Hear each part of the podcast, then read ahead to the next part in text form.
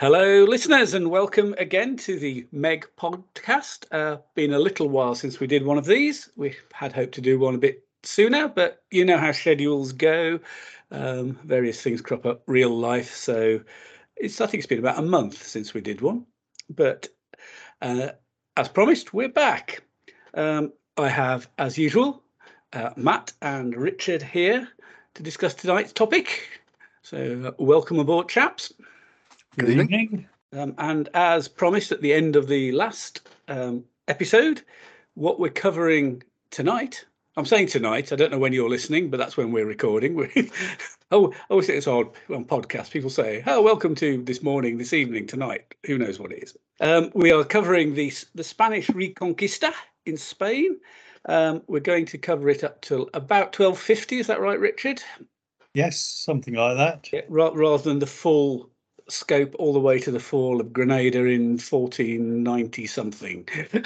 Excuse my vagueness. So we're we're basically concentrating on the period first half of the Reconquista, I suppose, which includes El Cid, and and of course made made famous for a lot of people by by the film 1960s film with Charlton Heston and Sophia Loren, if I remember rightly.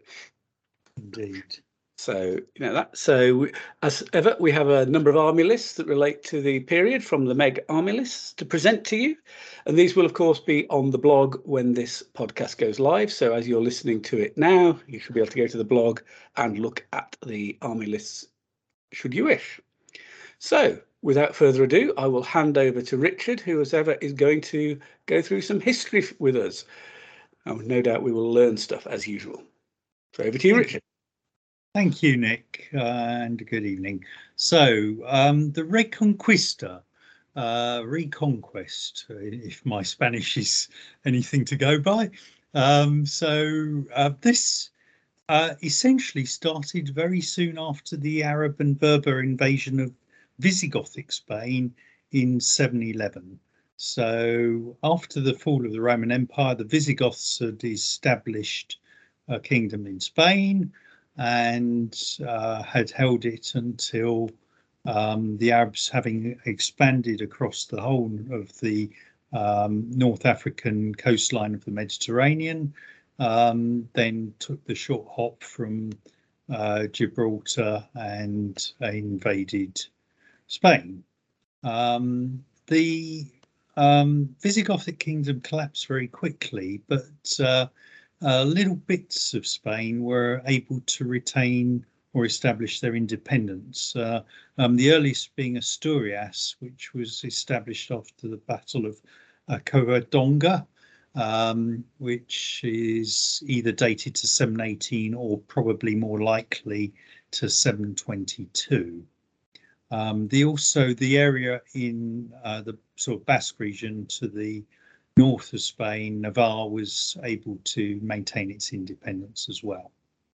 Uh, and so events um, unfolded, and by the middle of the 11th century, um, the Kingdom of Leon, which was the successor to Asturias, uh, Castile, Navarre, and Aragon, uh, in what is sort of near modern Catalonia, uh, controlled most of the north and east of the Iberian Peninsula. So those were the Christian kingdoms, while the um, Arabs still controlled um, uh, the rest of Spain. Although it's worth noting that, in fact, many of the Mus- much of the Muslim population of Spain was actually uh, probably of Spanish descent as as much as they were of Arab descent um, because throughout this period, only relatively small numbers of Arabs actually invaded Spain.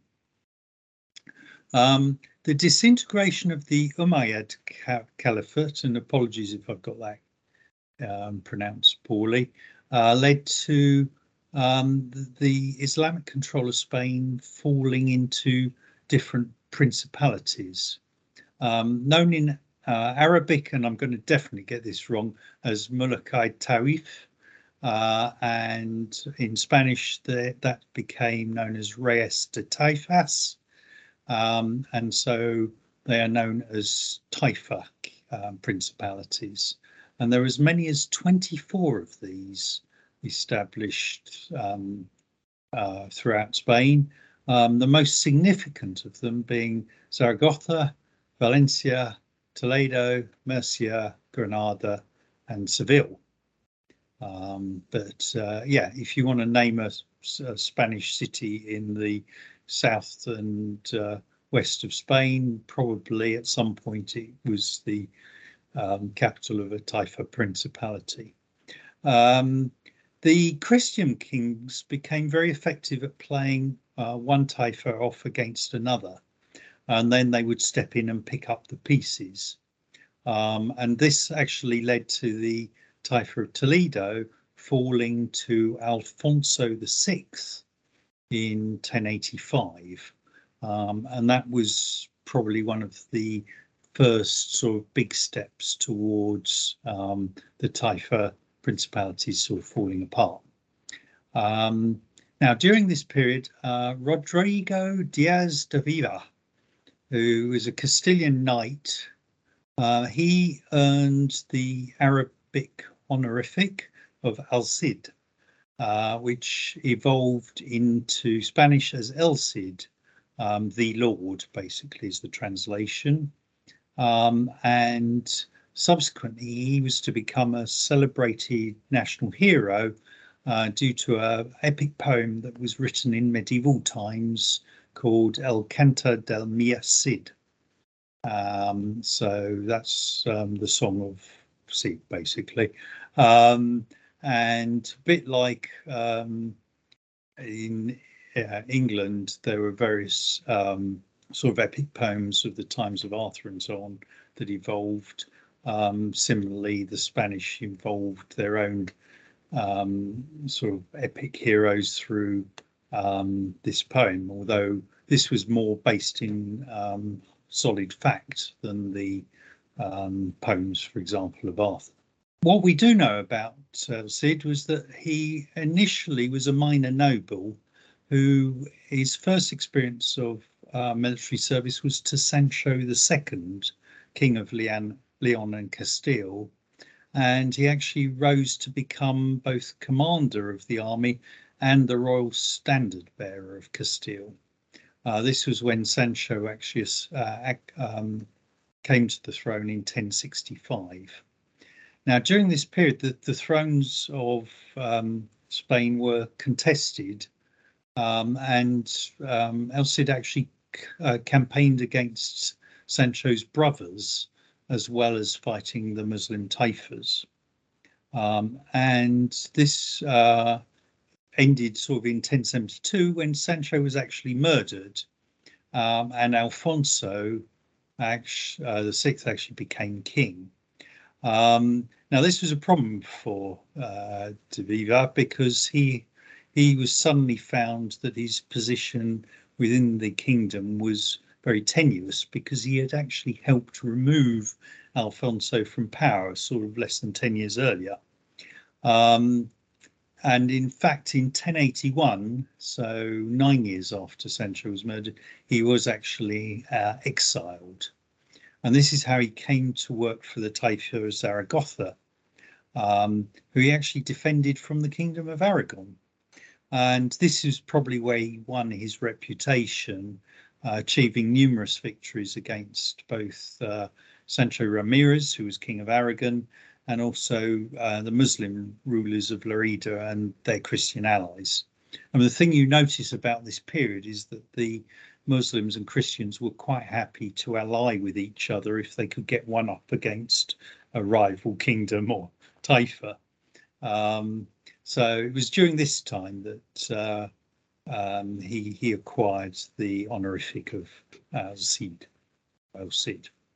Um, things sort of took a turn for um, change when in 1086 uh, the Almoravids, who were Berbers from North Africa, invaded um, Spain on the invitation of some of the Taifas and inflicted a severe defeat on the Kingdom of Castile.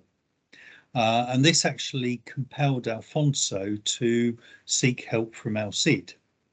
Um, so things have sort of gone a bit full circle by this time. Um, and he gave command of um, about half the forces of Castile um, to El Cid, who operated almost independently and focused on uh, taking the Taifa of Valencia.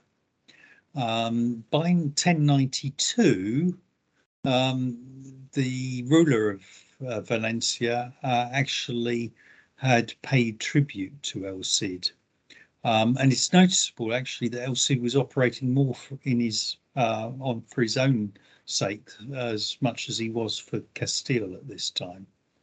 Um, uh, the Almoravids actually didn't take this lightly and they instigated an uprising in Valencia, um, uh, leading to El Cid actually capturing the city and then ruling it as an independent principality from 1094.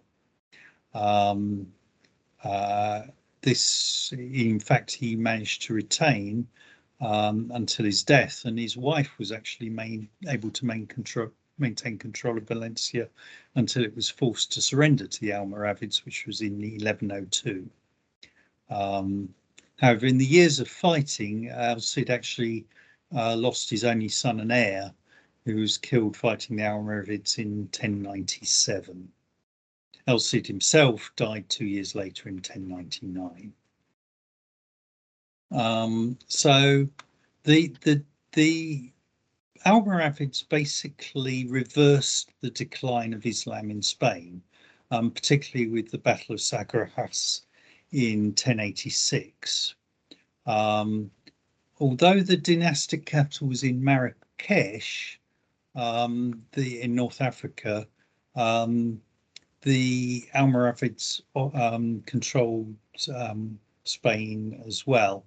And the height of Almoravid power was probably reached under Yusuf ibn Tashfin, uh, who ruled until 1106, apparently reaching the age of 100, uh, which would have been quite an achievement in those those days. Um, they Could probably didn't keep terribly good birth records, so that's, that's slightly suspect. I, th- I think there's um, probably a bit of allegedly in that. yeah. Um, so the Almoravids had largely halted the Reconquista, um, and despite the loss of Zaragoza um, to the Aragonese, they actually um, defeated the army of Alfonso the Battler, who is one of the he was king of Aragon and Navarre. I do like the names of the Spanish kings. Alfonso the Battler. That's a good good name for a king. Uh, this was at the Battle of Fraga in 1134. Unfortunately, during this battle, Alfonso the, Alfonso the Battler, um, his opponent obviously rolled a skull because he got killed in the process. The Almoravids, however, by this time were in decline and uh, were overthrown in 1147 by the Almohads. And they, in turn, um, um, took uh, control in Spain as well. And by 1172, uh, all of Muslim Iberia, so the bits under Muslim control, was ruled by the Almohads. However, the, their own turning point really came in 11 in sorry in 1212, uh, when the Almohads in turn were defeated at the Battle of Las Navas de Tolosa um, by an alliance of Castile, Aragon, and Navarre. Um, and in fact, by 1228, the Almohads had abandoned Spain. And over the next 20 years, there was a massive advance in the Christian Reconquista. Uh, Cordoba fell to the Christians in 1236, and crucially, Seville in 1248. Um, as Nick indicated, mean, it was to take over another over 200 years uh, before the last uh, Muslim pres presence in Spain was removed. Um, but uh, from 1248 onwards, the Christians really had an upper hand in most of Spain. So that's your history. Thank you, Richard. Yeah, interesting. I mean, uh, having obviously heard about El Cid, I, I must confess, pretty much ignorance. I knew he fought various people, but that was, that was, that was sort of really interesting to find out who who he did fight for, Um, and I have to say, I didn't know he'd uh, effectively set up his own little principality at the end. Yes, I think I think we often sort of crudely assume that the, it was Christians fighting Muslims, um, but uh, it's quite clear that the Christians were quite capable of fighting themselves, uh, as were the Muslims. So you you do get this very um, odd patchwork of um, uh, loyalties and conflicts during yeah. this period. Because when I was reading around it, I, I discovered that um, Alfonso himself actually pretty much in his early years and went and fought for the Muslims. And um, El Cid had a nephew did the same. So yeah, was, um, yeah, fight for whoever um, pays, I guess, or, or hmm. or or protects you from the guy that's trying to get you killed. But uh... yes, of, of course, even though, you know, even in further away, the other the other end of the Mediterranean in the Holy Land, there was a certain amount of um, cross confessional alliances and fighting. But it does sound as if in Spain it was far more chaotic and every man for himself at times. Well, every every ruler for themselves, yes. Well, I suppose in their view, they were the man. I think, I think, I think the peasants, quite frankly, were just hoping that they there wasn't another army to come and burn down their village and steal their crops. But there you go. Um, Such was the life of peasants throughout most of Europe, I guess. I, I would think that didn't didn't change much apart from the climate. I just want to throw one one one thing in. Um, do do know that um, the Taifa bit of, of this is you is is often translated as party, um, as in faction. But but uh, you know I, always think, think it sounds quite jolly. You know I've seen I've seen seen these you know, the party kings and things like that. yes, yes. I, I, whilst I'm sure there were some parties going on, I think, yeah. That, I'm sure they fun. managed to get drunk, or at least the Christian side did.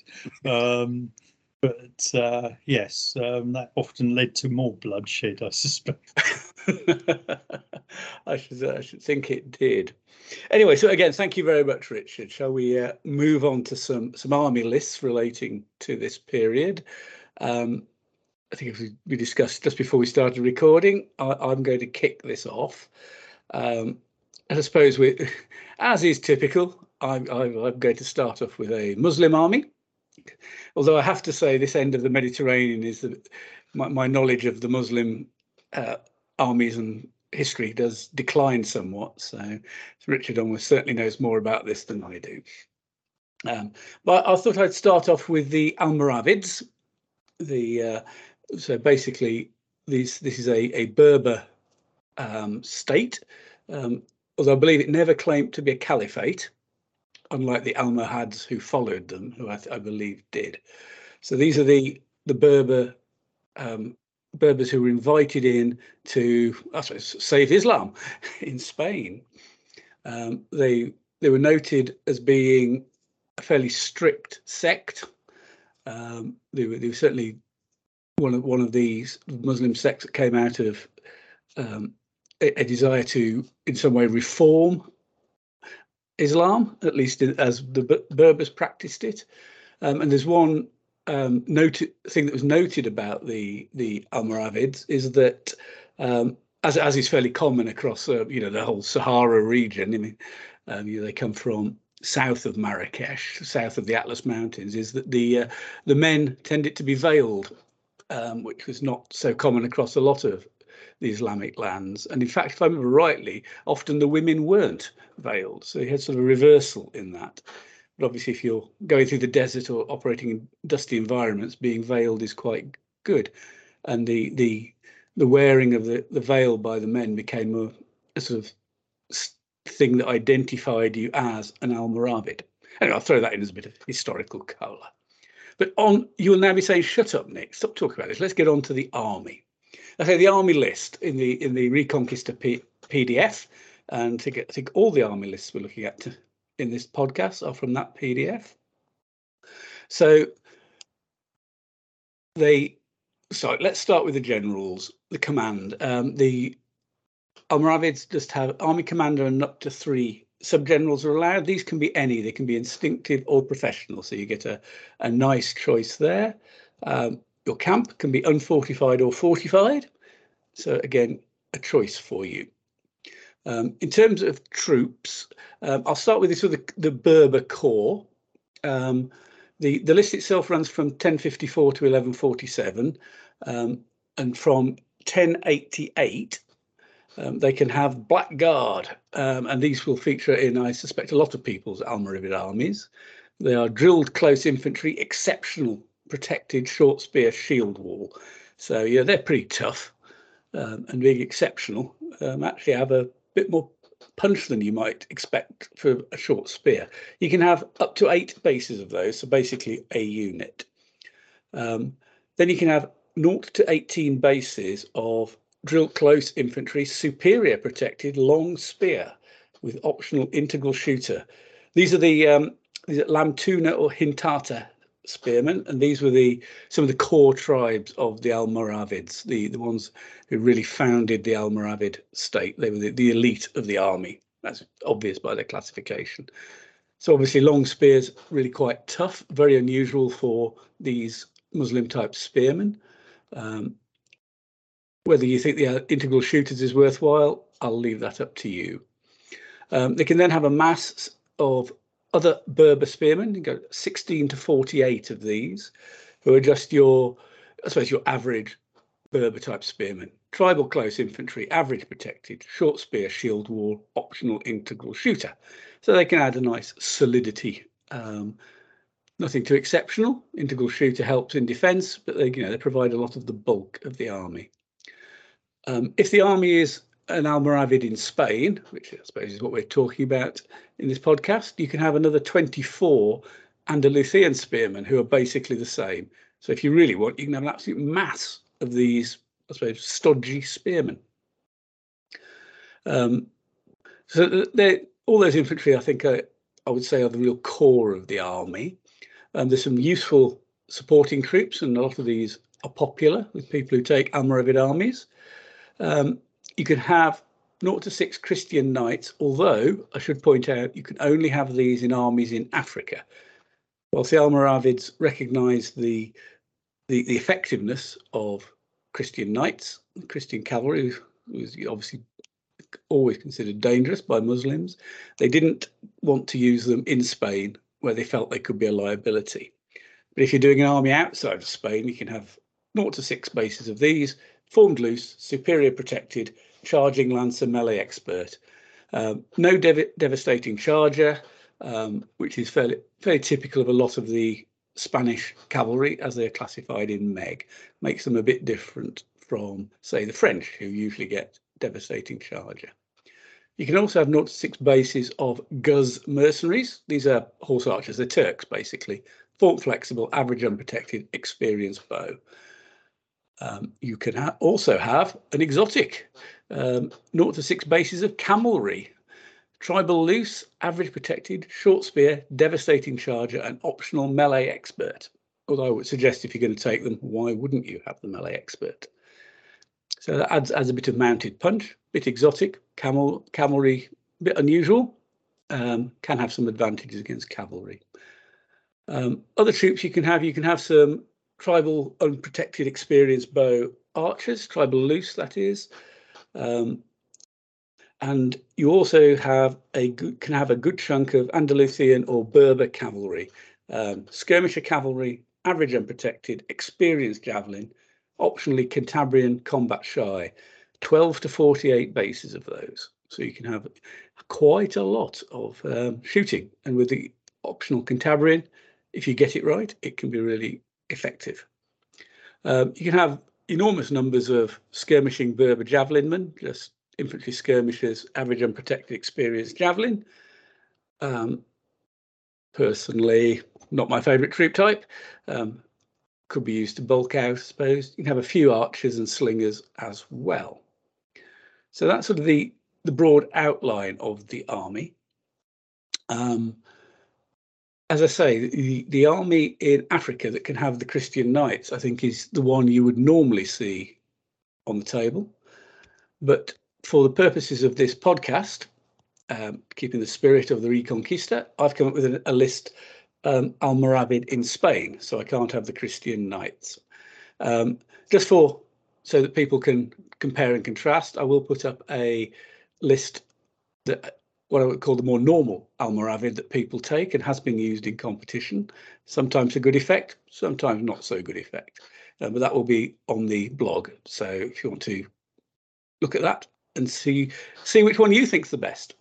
Anyway, for this army in Spain, um, I have gone for four competent generals. Um, I have gone for the army commander as a professional general and the three subs as instinctive. Reason for going for the professional general, as people may or may not know, would be to get better PBS cards and an increase in your scouting, um, whilst well at a reasonably cheap price. Um, people might say, "Oh, why don't you take a talented instinctive?" But you actually pay more and don't get the benefits on the PBS and scouting. But obviously, you get an extra card, so pays your money, takes your choice but I, I quite like this. It's um, maybe it's exploiting the point system a little bit, but you know, I, I quite like it. So I've gone for a unit of the Guz mercenaries, the horse archers, form flexible, unprotected, experience bow, six bases. I've gone for the full six bases of the camelry as well. I have taken the melee expert. As I said, I don't see why you wouldn't if you're going to pick them. Even with the short spear, Dev's Charger, and Melee Expert. They're only 121 points of base. That said, I've used them a couple of times and I've found out why they're only 121 points a base. Because for some reason, when I use them, they explode ignominiously whilst doing very little damage. Um, maybe that's just me. Maybe I don't know how to use them. Anyway, I, th- I think the thing to mention there is they are tribal loose, so they're not as manoeuvrable as the formed cavalry you tend to see in other armies. That is very true. It does help if you can point them in the right direction, um, especially if you need to double move, because um, for tribal troops, a double move is only straight ahead. So, and if you obviously you're fighting against them, you can exploit that. So perhaps my opponents have exploited that, and I've just gone, "What do you mean they can only go straight ahead at this point?" So there we are. Anyway, I've gone for the Black Guard. Uh, you know, I've, I've my army's after 1088.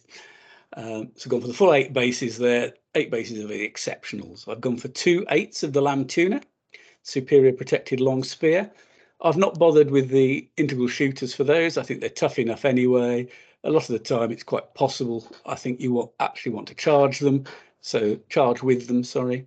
So the integral shooter will be pointless at that point because they only count if you're being charged. Two units of the Berber Spearmen, also eight bases each. Um, these I have gone with the integral shooters. I see these as more defensive. So they're, they're to act as a bit of stodge. And then I've gone for just two units of Berber archers, tribal loose, poor unprotected, experienced bow, combat shy. Um, they're there to both get the army up to nine tugs for a break of five. And you never know that experienced shooting still makes them effective potentially against something that's been damaged. So they're not completely useless. And as I've mentioned before, I've had fairly good use out of the odd unit of those sort of troops. So after that, I've gone for four units, four sugs of the skirmishing Berber cavalry, all with Cantabrian, all combat combat shy.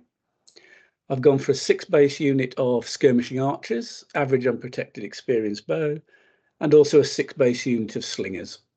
Um, again, average unprotected experienced sling, combat shy. So six sugs. Um, I wanted to put the um, archers and slingers in to get something that was had a bit more range than the javelin. So I thought, you know, the javelin javelin skirmishers, they've only got a range of two. Um, although, as I said before, Cantabrian, they can be fairly effective. Um, but that two two base width range for the missile weapon can be a bit of an issue at times. So with the two skirmish, the bowmen and slingers in the sugs and the Guz mercenaries in the tugs, we've got three units that shoot a little bit further, and hopefully the combination can be used to effect.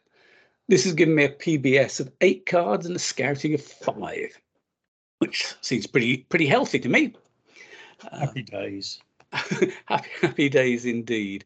Um, in use, I see the, the the troops to do the damage are going to be the Blackguard, the Lamtuna, and maybe the Camelry, if I've got it pointing in the right direction. and don't have to worry about it being tribal.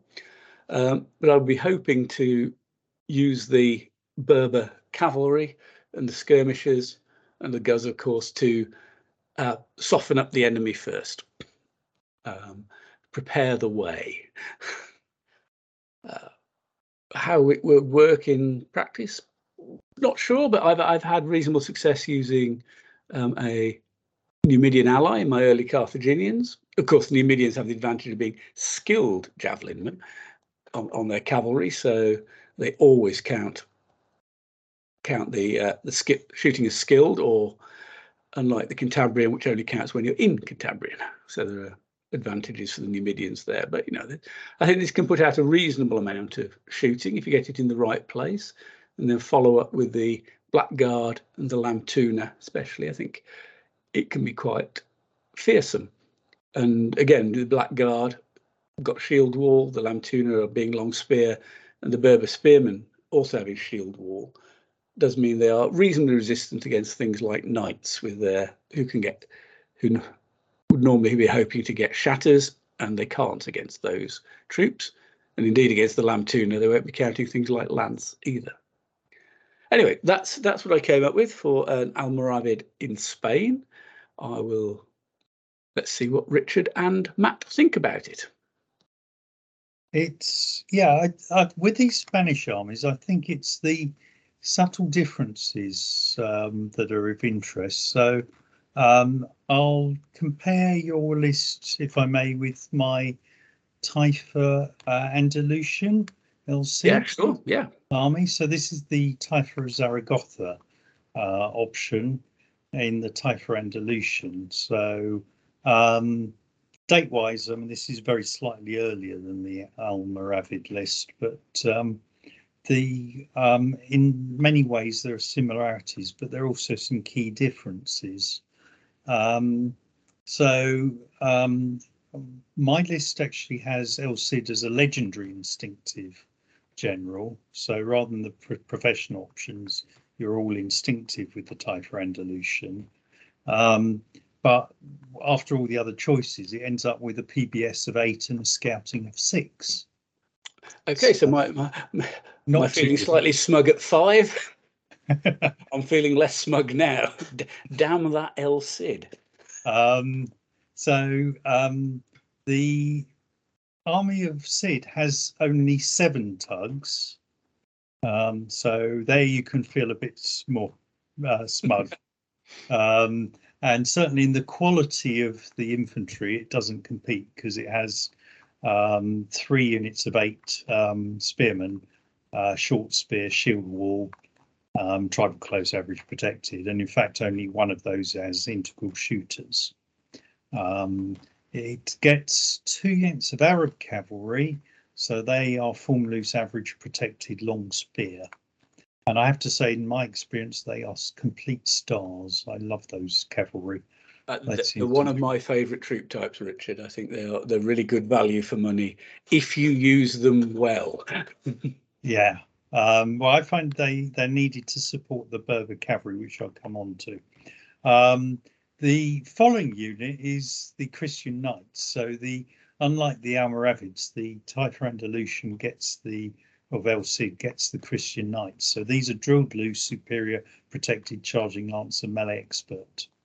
Um, they ought to be brilliant. My experience is that they seem to die horribly when I command them. so I don't know what I'm doing wrong.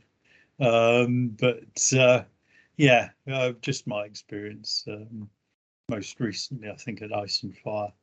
Um, and then the, and then in fact I've got a fourth unit of tri tribal loose this time, average protected short spear. So they're a sort of token um, help hold a piece of rough type um, but preferably on a hill because they're usually going to get outnumbered and struggle, in my experience, unless it's a very small piece of terrain. Um, in terms of the skirmishers, I've got five units of Berber cavalry, Cantabrian, combat shy.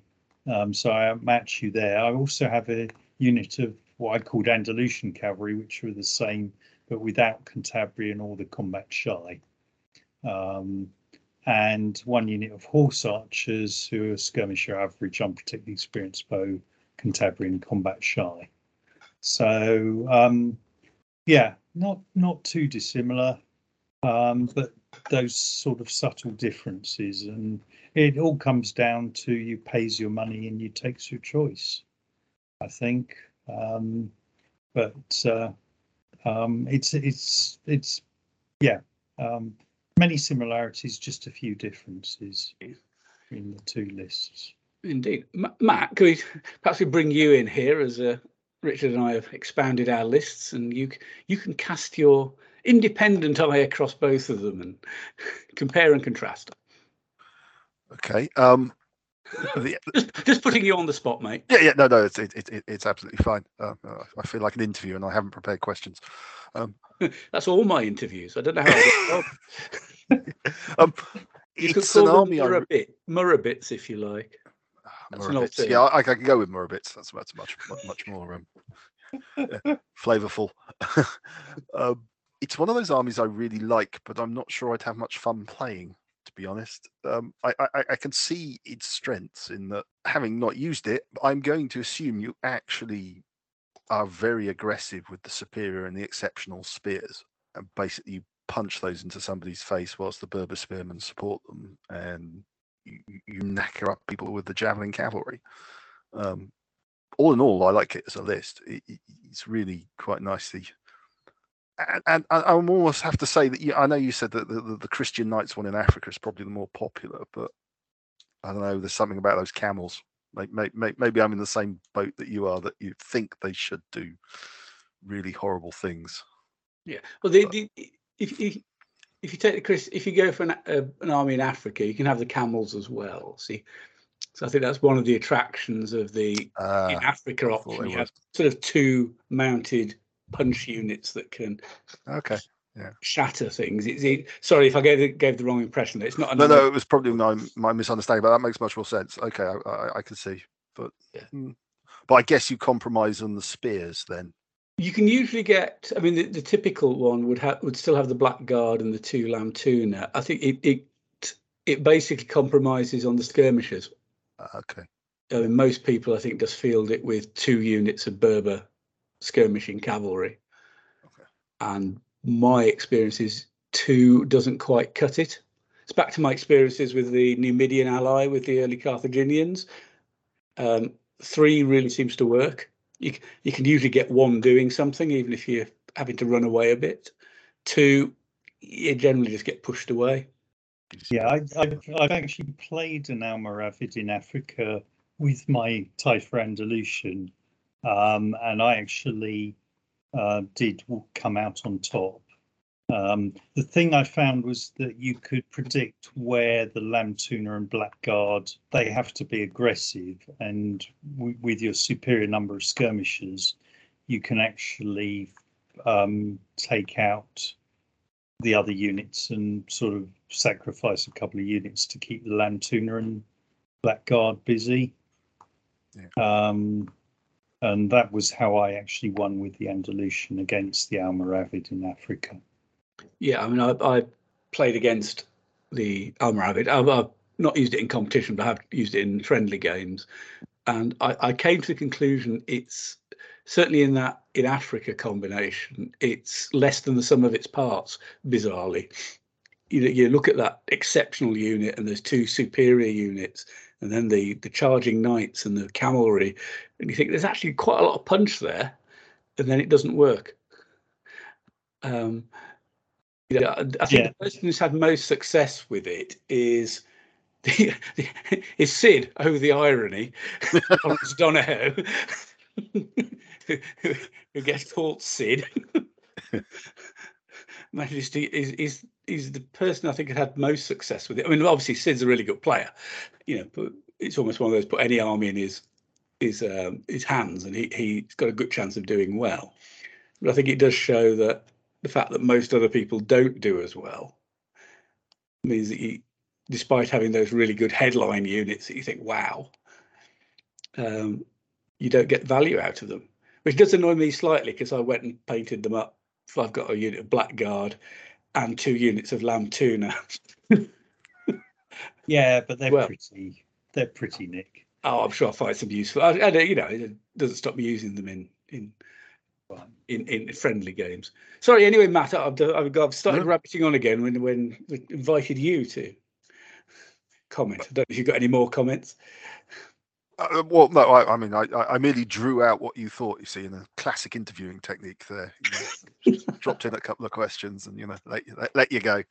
Yeah, there will be marking later, but uh, Yeah. th- as I say, I, I I- I really like that version. Um, You know, I'd, I'd, I'd like to combine the lists, but undoubtedly the points wouldn't add up. I'll take my infantry and Richard's skirmishers. yeah, yeah, yeah, Yeah. yeah. I, I, I, mm, Yeah, well, I'd, I quite like twelve thousand point armies as well. yeah, everybody else can use 10, we'll have 12. Yeah, that seems fair. Um, now, Uh, Richard's list, I don't know if Richard wants to do his second list as well now, and then I'll. Yeah, well, I, th- I thought it might be interesting to compare my second list with your list, uh, Matt. So I'll introduce my second list, which is an- another El Cid army, but uh, the El Cid army of feudal Castile, Leon, and Portuguese is the is the list name. Um, though this is actually an army of Castile. Um, so its um, command structure is a talented instinctive this time for El Cid with three competent instinctive subgenerals. Um, it has 11 tugs. Um, four of them are knights, cavalry, form loose, superior protected, charging lancer, melee expert. Uh, two sixes and two fours. Um, the um, sixes are very solid.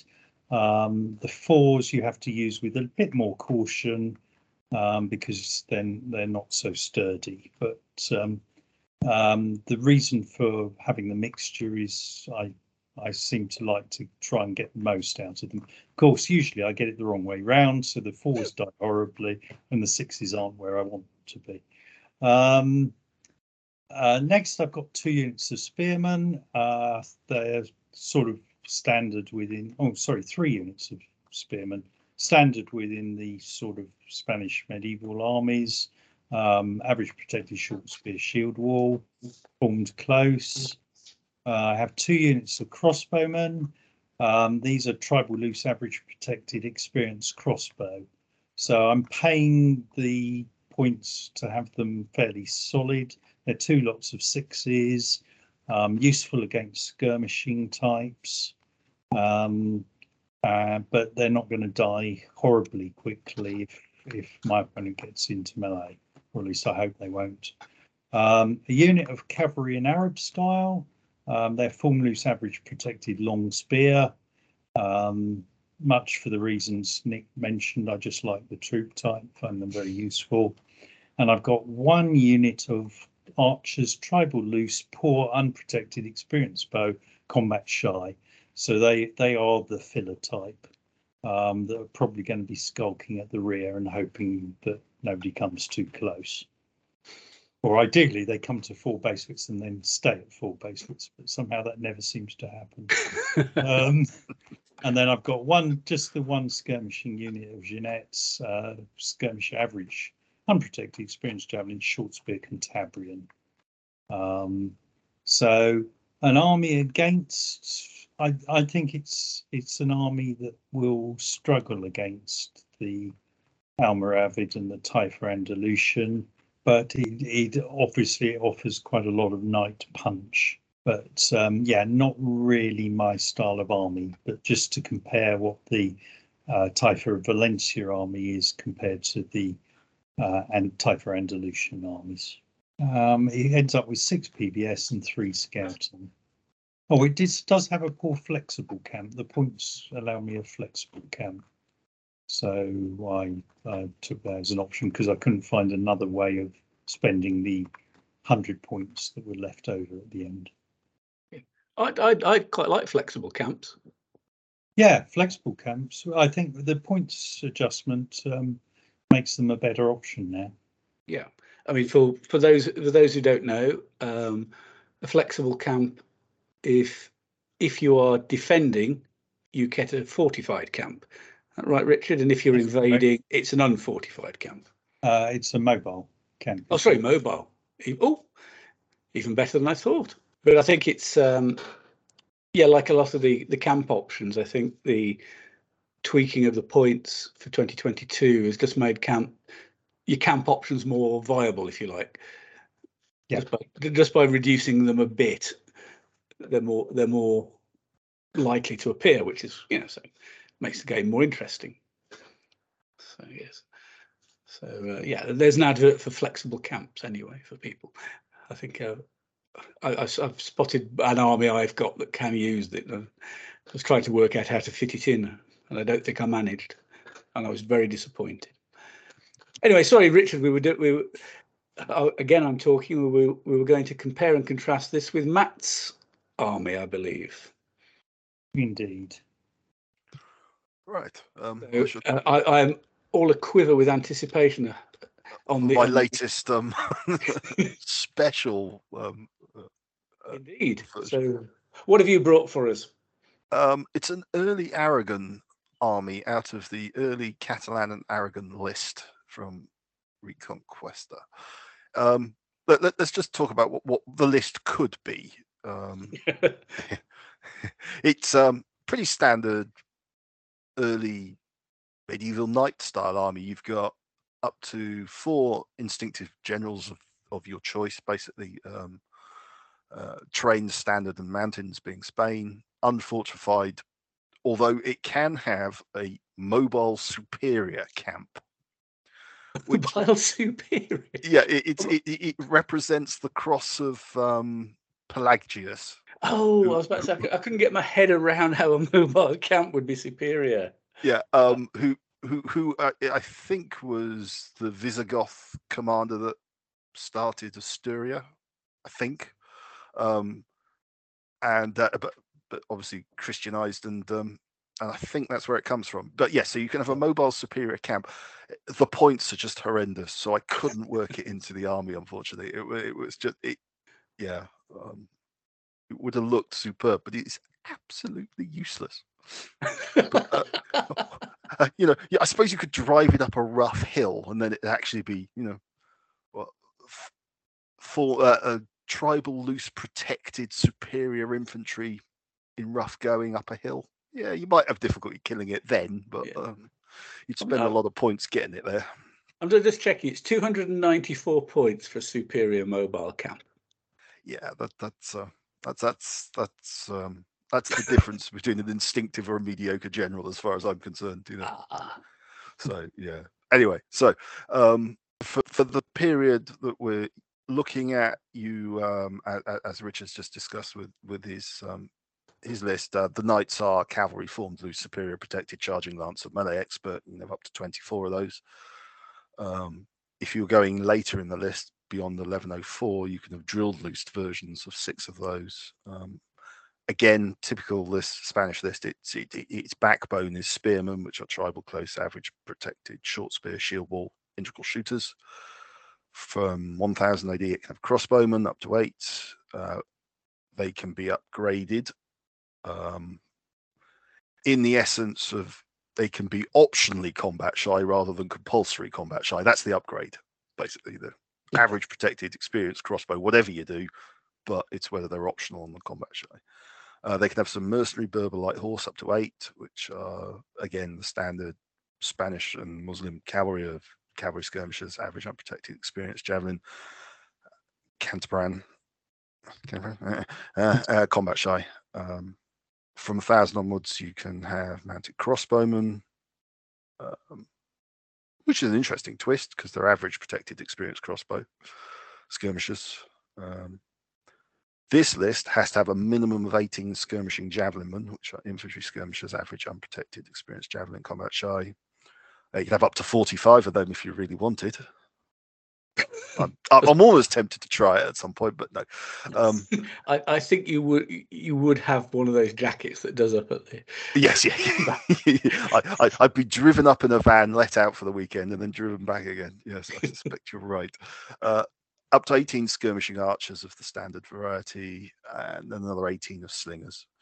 Um, it's got some interesting allies. It can have an Andalusian ally in 1010, uh, a ally between 1031 and 1100, and oddly, and I, I, meant to look it up beforehand, but I didn't. It can have a Pisan ally from the early communal Italian lists from uh, 1113 to 1115. So I'm guessing there was some interconnection in the middle of the med somewhere. but yeah, who knows? Uh, uh, but I didn't have a chance to look it up. So, so that's the generic list as, as it stands. Um, my my obvious thought was it, it probably does the, the the standard Massa spearman with supporting knights quite well. I also felt that was fairly dull as dishwater, and you can do that better with a lot of other armies. Uh, First Crusader comes to mind for, for, for that kind of thing. So um, I, I went on a bit of a history journey, and then I noticed that uh, uh, Richard Richard covered it earlier that um, King Sancho Ramirez of Aragon um, had a bit of a hissy fit with El Cid whilst he was um, working for the uh, Zaragozans, and um, fought a series of battles which he conclusively lost. um, although there is one one medieval Spanish historian that claims he did have a, a roaring victory at one point, but nobody else mentions it, and it turns out he was quite closely related, I think, to one of the Sancho Sancho Ramirez family. But anyway, so what I went with was historically based in, in in the sense that it was based around a specific army in a specific battle, and it, and it, it was the the Battle of Morella in 1084, probably. It might have been slightly later, but the general accepted date is 1084. And um, so you have King Sancho Ramirez as the army commander. And I went talented, instinctive. My instinct was to make him legendary, but I thought as he was fighting El Cid, that would be possibly pushing the envelope a bit um, uh, uh, and then then you had a um, a, a Taifa of Tortosa ally under Mundahar al Haiba. I hope I pronounced that. I think I pronounced it badly, but anyway. Um, and he was a talented instinctive commander as well. Um, so then I had a competent instinctive subgeneral and a mediocre instinctive subgeneral. So a total of 13 command cards. I went with, as I say, a poor unfortified camp. As I say, the superior mobile was just way out of the points league. Um, so the ally first, I went with an Andalusian. It has to have Andalusian spearmen, which are infantry, tribal close, average protected, short spear, shield wall, integral shooters, block of six. I then took three blocks of skirmishing Andalusian like cavalry, which are the the full fat versions for for the period skirmishes, average, unprotected, experienced javelin, Cantabrand, combat shy, each of sixes. Uh, so that was the ally. Um, then I went with four blocks of knights. So the cavalry formed loose, superior, protected, charging lancer, melee expert, four blocks of six. It's not subtle. um, then two blocks of internal list spearmen, which again are short spear, shield wall, integral shooters, two blocks of eight. Um, you've then got the three blocks of skirmishing javelinmen, which are the compulsories, but I've downgraded them to poor. So they are infantry skirmishers, poor, unprotected, experienced javelin, combat shy, three blocks of six. And then the integral mercenary Berber cavalry, which same as the Andalusian cavalry. So you have seven tugs, seven sugs, of which only four of the sugs are really, really useful. Um, my feeling is it's probably not going to do two. Oh, oh sorry, uh, PBS is seven, scouting a five, so not bad.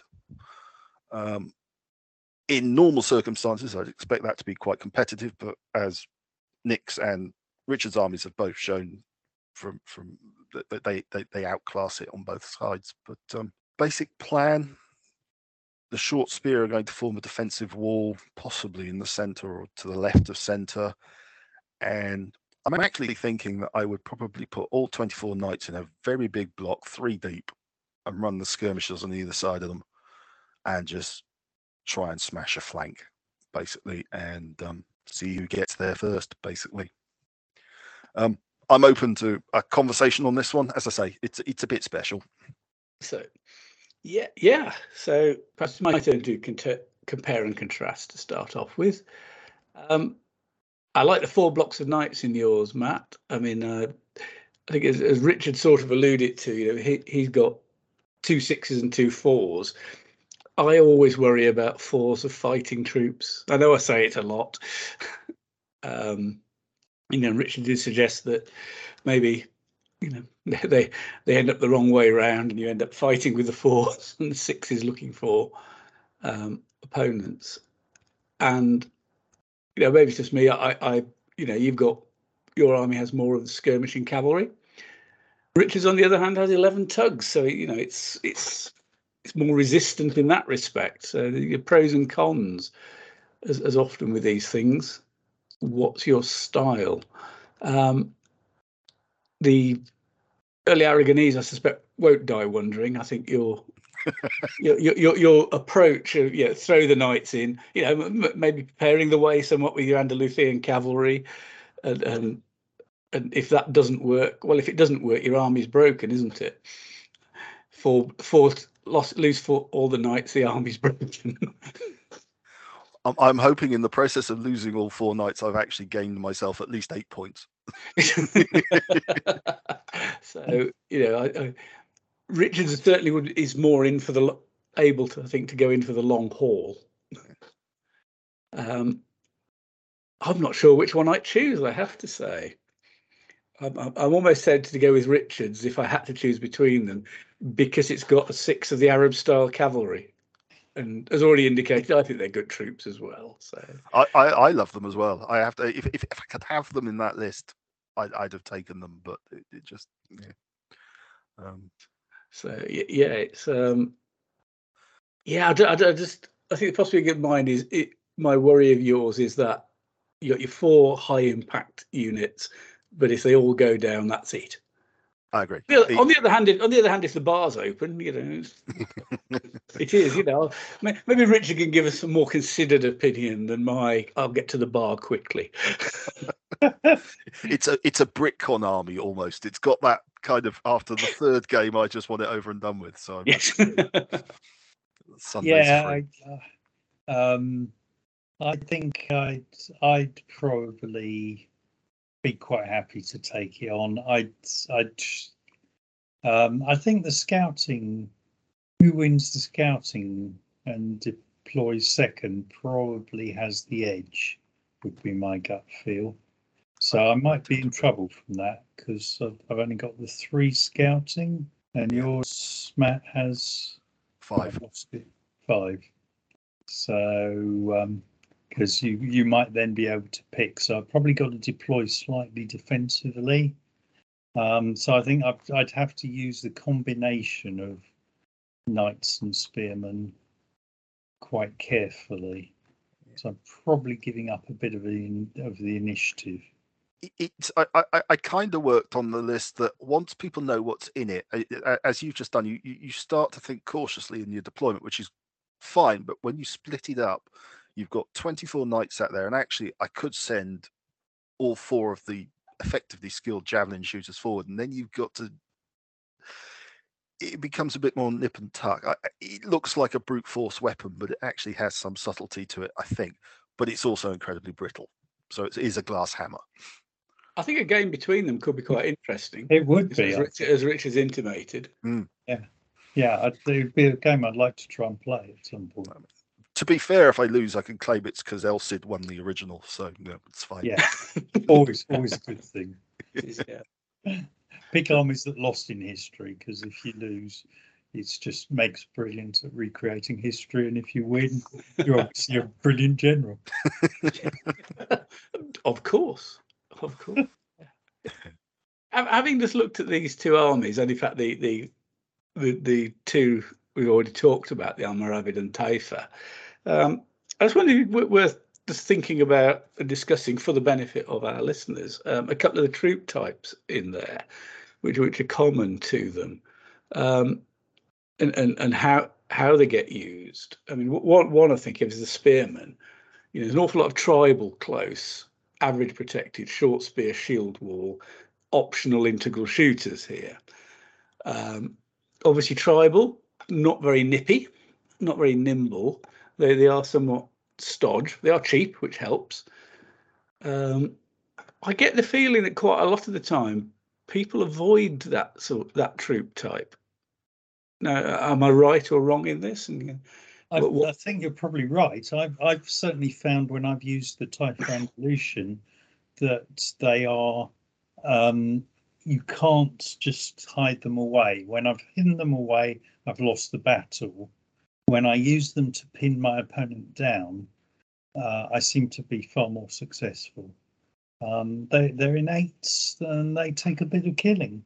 Um, oh, I mean, if you're up against a Lamtuna Spearman or a Black Guard, um, it's not a good outcome. Um, so that that's one you don't really want to um, be um, trying to match head to head. But then, they, as you say, they're a lot cheaper. Um, and if you can draw off the Blackguard or Lamtuna um, with a couple of your cheap spearmen while you beat the rest of his army, it's a worthwhile exchange. So, um, and I, I, I've used similar, as I say, I mentioned the First Crusaders earlier. They're formed, but the, the, the principle's the same in that if you use large blocks of those spear three deep effectively, so three, three, and a two.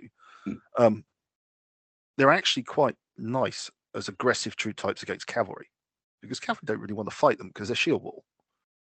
And even if they decide that the odds are they will beat you eventually if they get in and if they're melee expert or if they're superior, they will eventually wear you down. But they're still throwing black dice and they're probably fighting two units at the same time.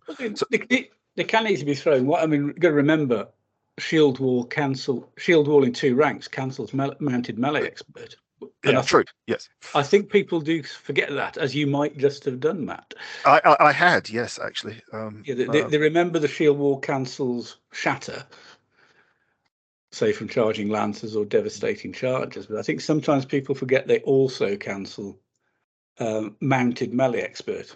As I said, as long as they are too deep. Yeah, which if you're if you're fighting in a three, you all right. Sod's law with me is I always lose the two deep one. I always lose that back rank, but you know, um, but yeah, yeah, yeah. So so so they're actually quite a. Uh, uh, as Richard said, you, you can be quite aggressive with them. You don't actually have to fight anybody. You can just aggressive. An integral shooter just makes them. Nobody actually wants to go into them to start with. So and yeah, if you if you're pushing them, at, especially at cavalry, even even if you get really up close within one base width, you're not forced charge against cavalry. Hmm. So you're and, always and yeah, they they won't hold as as Richard pointed out. They won't hold really good infantry, but they'll, they'll hold average stuff up. And as long as the rest of the army's got something that it can hit, um, yeah, I, I do I don't know why I stopped using my first Crusaders. The more I talk about this, the more I keep thinking about my first Crusaders.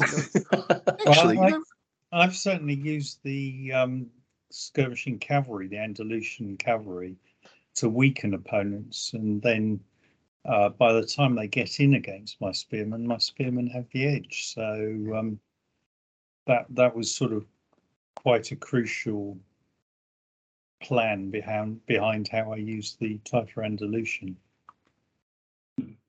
Yeah, as I say, just it's, it's I mean, obviously the sort of armies I tend to use, they're not a thing, um, and I suppose to some degree, you know, average infantry, average slow-moving infantry are, can be a bit of a target, but you know, I think as Richard says, you know, the, use them to block and and yeah. and delay and take out good units out of the game while you win well elsewhere can't be, can't be a bad plan.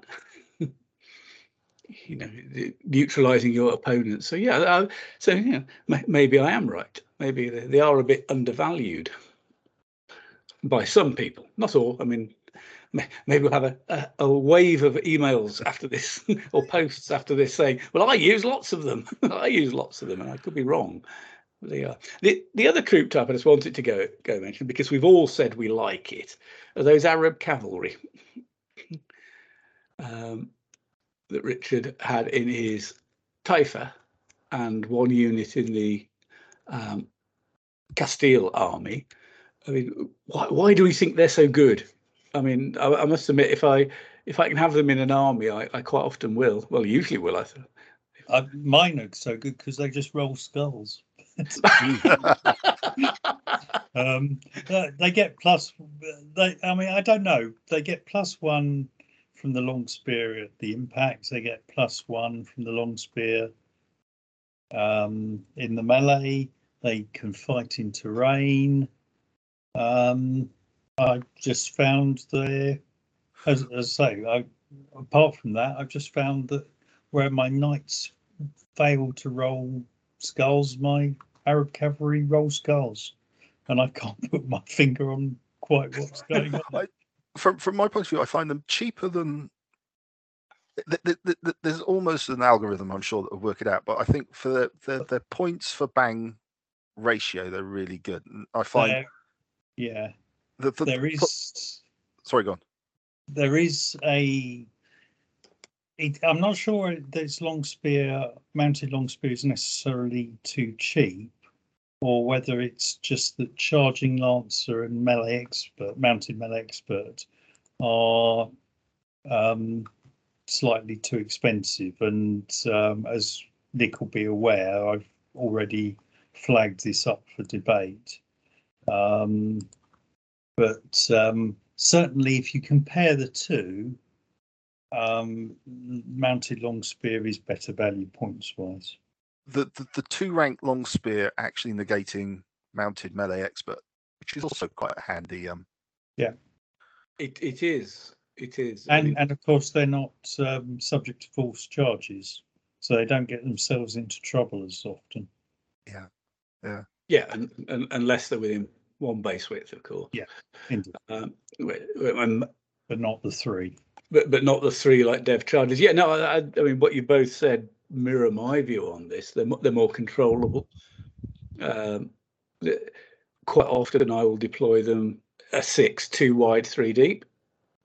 You know, especially if I'm facing something like knights. Um, you know, so that hopefully I've still got two ranks across the frontage in in melee even if the knights have rolled fairly well. So I'm cancelling their melee expert. So you can, you know, and I think you know everything you both said add up, and I think yeah, Richard. Yeah, okay. We you can talk about whether whether they're too too cheap or other other stuff's too expensive. That that's quite complicated because you can't just match the two against each other. You've got to look at you know, the whole basket of troops you can play against, but they do they do seem to be good value. This could lead me on to another army list I've brought for this one, which is the Almohads. Almohads. In other words, we we really are digging out digging ourselves graves on pronunciation this week. I feel, um, which I, I, I did to um, because they, they, you know, they they obviously fought in Spain as well, although they got out of Spain fairly quickly after they were resoundingly defeated in 1212. Was it Richard? Yeah. Uh, so, and again for the for the for the listeners, I've, I've actually I've, I'm only going to talk about one list, but I've done two because I did an Almohad version of the Almoravid I talked about earlier, quite similar, quite a lot of skirmishes, and and then a different version, uh, which I'll talk about here. The the Almohad list is in some ways quite similar to the Almoravid, um, which has some very significant differences. Um, it doesn't get the Lamtuna spearman, so no no superior long spear. Its blackguard are only superior instead of exceptional, um, but it can have 12 of those lovely, lovely formed loose average protected long spear cavalry, and it can have up to 24 um, Arab cavalry, form flexible, average unprotected, long spear. Now I know both myself and Matt quite like those as troops. Um, they can have Christian knights as well. Um, now, these being a bit later, these are formed loose, average, fully armoured man, unprotected horse, charging lancer melee expert, but they can only have those from 1212. Um, the Almohads were initially far stricter in not recruiting Christians, right up until the point they were being booted out of Spain, in which case they decided actually Christians were really good fighters. So we will start recruiting some anyway. So anyway, I came up with a, a list. Alma, Almohads can only have instinctive generals. Um, gone for a talented instinctive army commander and three competent subgenerals. So 13 cards there. Uh, poor unfortified camp. I've not been able to get anything fancy there. Started off with two sixes of those formed loose protected cavalry I've just mentioned. The unit of Christian knights, six bases. Average fully armored charging lancer melee expert. So I've then gone for seven units of Berber spearmen, tribal close, average protected, short spear, shield wall, integral shooters, as we just discussing. And part of, part of the thinking on this was one, it's quite different from the other lists we're looking at, and two, this is the, the troop type I've just suggested is possibly a bit underrated. Um, a unit of really rubbish Berber archers just to get round it off to 11 tugs. Two units of the skirmishing Berber cavalry with Cantabrian um, experienced javelin and a unit of skirmishing archers, average unprotected, experienced bow, combat shy, a unit of nine of those. Again, just get something a little bit of range. So this army is just takes Richard's comment, I think, uh, you push the Berber spearmen to pin the enemy. Well, you're hoping with seven units of them to cover quite a lot. Uh, you know, it sort of becomes this, hopefully, some sort of pillow of death. Smother your opponent and then use the Christian knights and the cavalry, um, probably presumably aided by some shooting, to try and probably punch one end of the opponent's line, and then roll in on what the uh, the Berber spearmen are, are occupying. Hope hopefully is fighting a long, long losing battle probability. Um, I have no idea whether I could do that. this was just a let's see what it looks like. And it's really different from the other lists, so gives us something different to talk about. Um, I've played against a similarish army. Robin Spence has used um, a, a, North African dynasties, which is basically this sort of thing. And I found sort of the, the, the pillow of death does have its does have its good points. You know, quantity does have a quality all of its own. Um, not sure how fearsome it would be against the other lists we've talked about tonight, though. So. What do you guys think? Um, well, you've got three ranks deep. You're still about 32 inches of the table, solid spear. You're not going to cut through that in any time soon. And you've got a couple of nice, well, you've got the three nice cavalry units, those Christian knights being fully armored, even though they're average, and melee expert is a nice punch. I do like that. Backed up by the two long spear, which are not going to die quickly, as you say, particularly if they're deep against other cavalry. No, um, uh, it's not really my style, but I'd certainly make it work. I think. Um, I think you might be relying on a piece of terrain or a river, uh, uh, sorry, a coastal, to narrow the table a bit. Yeah, I think you, you really want to have one flank shut down. Yeah. You'd want a secure flank, I think, preferably the deep water. Yeah, yeah, yeah. So that people can't sneak past you on that side. On the other hand, that does tend to telegraph where you're. It does. Mm. but but having said that, I wonder actually if you reversed it. Um, uh, sorry, excuse that. Um, uh, if you reversed it, whether you have enough grunt to force your way down the river, uh, down down the deep water, depending on what you were fighting, of course. But yes, no, um, no, I, I, I, I I'm actually quite drawn to that. It's it's a very solid list. It'll work by attrition. It could be a white dice of doom. or even Sorry, black Richard. dice. yeah. Richard. Uh, yeah, I don't know what else to add. I um I'd I'd certainly that's a lot of spearmen. Uh, yeah, I mean in in period, I think it, it might do reasonably well, actually. Um, you've got to be careful against a lot of the skirmishing cavalry because you've only got two of them. Um, but you've got a lot of spearmen who can sort of keep pushing forward. You've got reasonable command.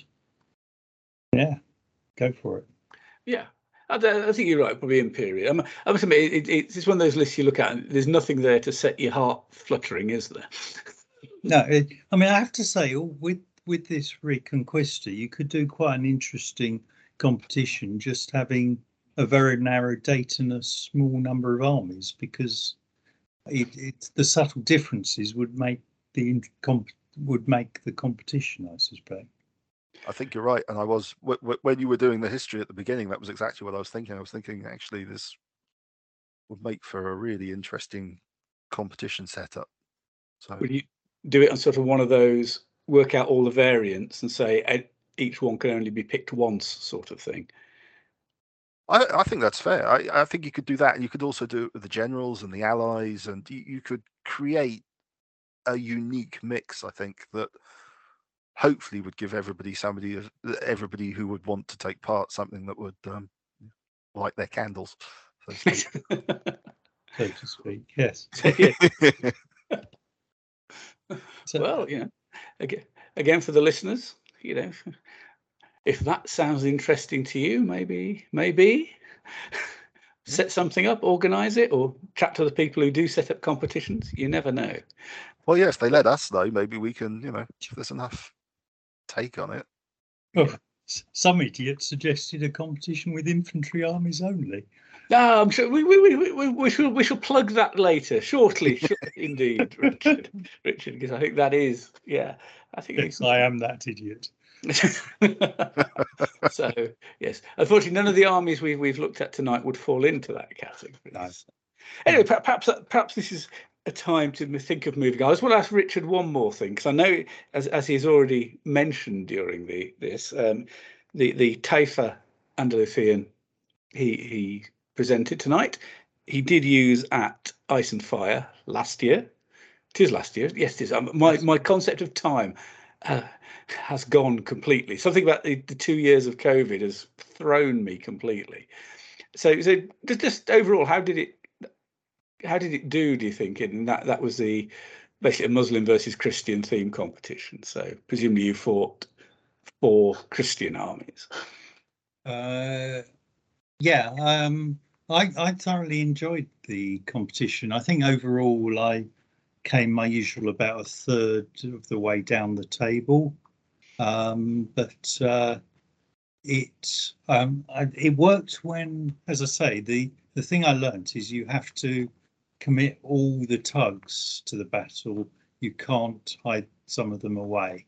And the game I lost in particular, I remember, was when I think it was against a sort of Norman army, and uh, I I lost my nerve and ended up with three of my spearmen units never really getting into the battle, and I just got pushed.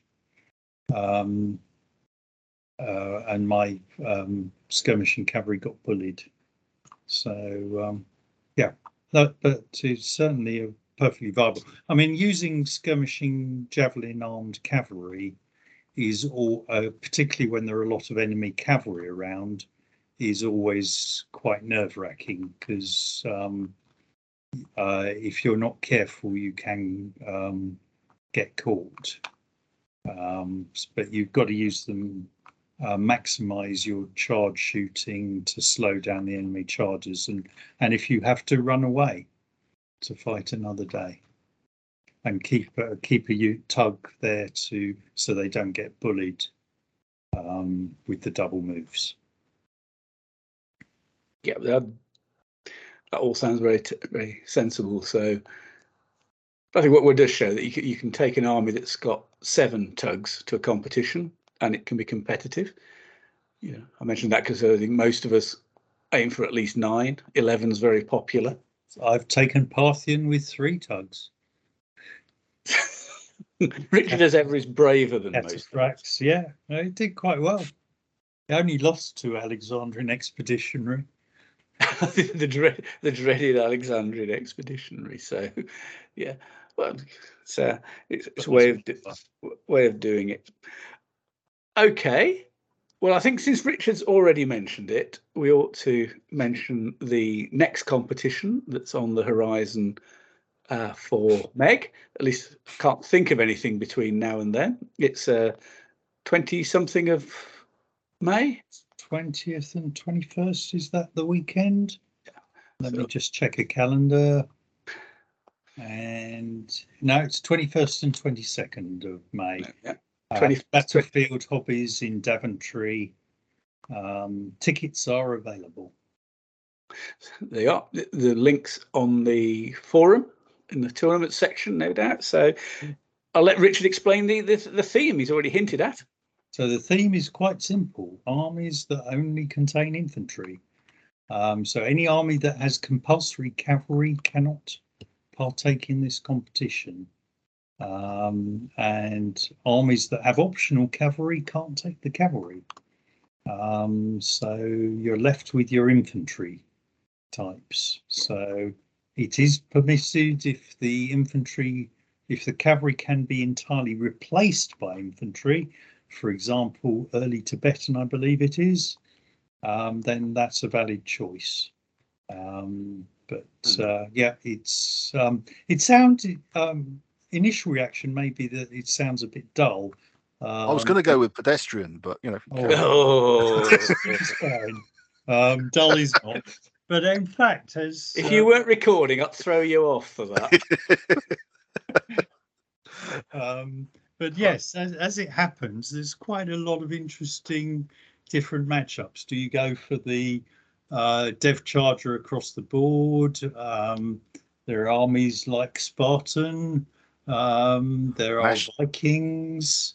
mass um, shield wall types as the Vikings and the integral yeah. shooters, as we were just discussing. In fact, Um, so um, yeah, there's a good range of possible candidates, as as well as of course your good old-fashioned Roman legionaries. Um, so I think at least Republican Rome, late Republican, and one of Late- them doesn't late- have it cavalry. Late Republican has no cavalry ma- I think mix. You could have, Sator- I think Sertorian can do uh, is an option without cavalry as well. yeah, but, but certainly the late Republican has. You could turn up with Caesar's 10th Legion, exceptional impact weapon melee expert. Yeah, you could fight 300 Spartans and, uh, Yeah, I, I, and I, think what you only on evens. Yeah. it's awesome. Yeah, I think what you just said there about the the initial reaction. It's cer- certainly that was my initial reaction. I think, oh, that's a bit dull, especially as somebody who likes to use cavalry armies. Um, and then you start looking, and you sort of get. A, I found there's a bit of a challenge. What can I do with the figures I've got? And then, oh, there's that. Oh, there's. Oh, hang on. I can do a bit more than I think I can, and there's enough different. There is more difference, and it's it's you know noticeable as we get closer uh, to the competition. There's mo- been more and more chatter about um, just what can be taken, or, or just how insane you could possibly be. And, and And indeed, there is going to be an award for the person who takes the daftest army. I mean, despite my crack about pedestrian, uh, uh, as Nick said, the, the more I've thought about it, the more I've thought, you know, that has the opportunity for some really interesting mixes and army types. Um, at the moment, I can't make it. I'm I'm hoping I'll get a pass from work and maybe I can grab a late slot, but um, I really hope so.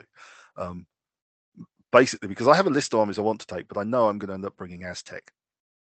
You know, wh- wh- whatever it is, it's going to be Aztec, I suspect. Got got these five really eff- possibly effective lists, but you'll take Aztec anyway. Yeah, exactly. It And- should look beautiful, Matt. Yeah, it's it's Gladiator Games figures as well. So as you can imagine, they're, they're nice and chunky and they they, they Yeah. paint up really well. So uh, and it's been sat in a box for two years, so needs to come Oh. out. My my problem is I've got at least three armies that I want to get out of the box and use. I have I have threatened if there are odd numbers, I'll actually bring two and fight two battles at the same time. Or per- perhaps as organizer, you can just give yourself a dispensation to fight fight with a different army every round. Now that would be fun. Yeah, Well, we, we, we, we've had little competitions like that like that before, but yeah, uh, that, that that becomes hard work. yeah, yes, you move from one to the other. Anyway, I suppose different than it For the, for the listeners out there, the bottom line here is it's almost certainly a lot more interesting and fun than it appears at first glance. Um, there's a real challenge in going going and finding lists that qualify. You know, I, I, although it would be an app really would be an insane one to take. For instance, I did spot that you can actually take Timurid as wholly infantry. Early Lithuanian can do the same. yeah, exactly. Yeah, he said that bit Richard just said about if you can replace the cavalry with infantry. Just having dismountable doesn't cut it yet. We have to have a line in the list that says you replace it. Can't Tickets are available. dismountable, but tickets are available. And it's uh, at Daventry at Battlefield Hobbies, who are always excellent hosts. Absolutely. And you won't be judged for whatever you bring.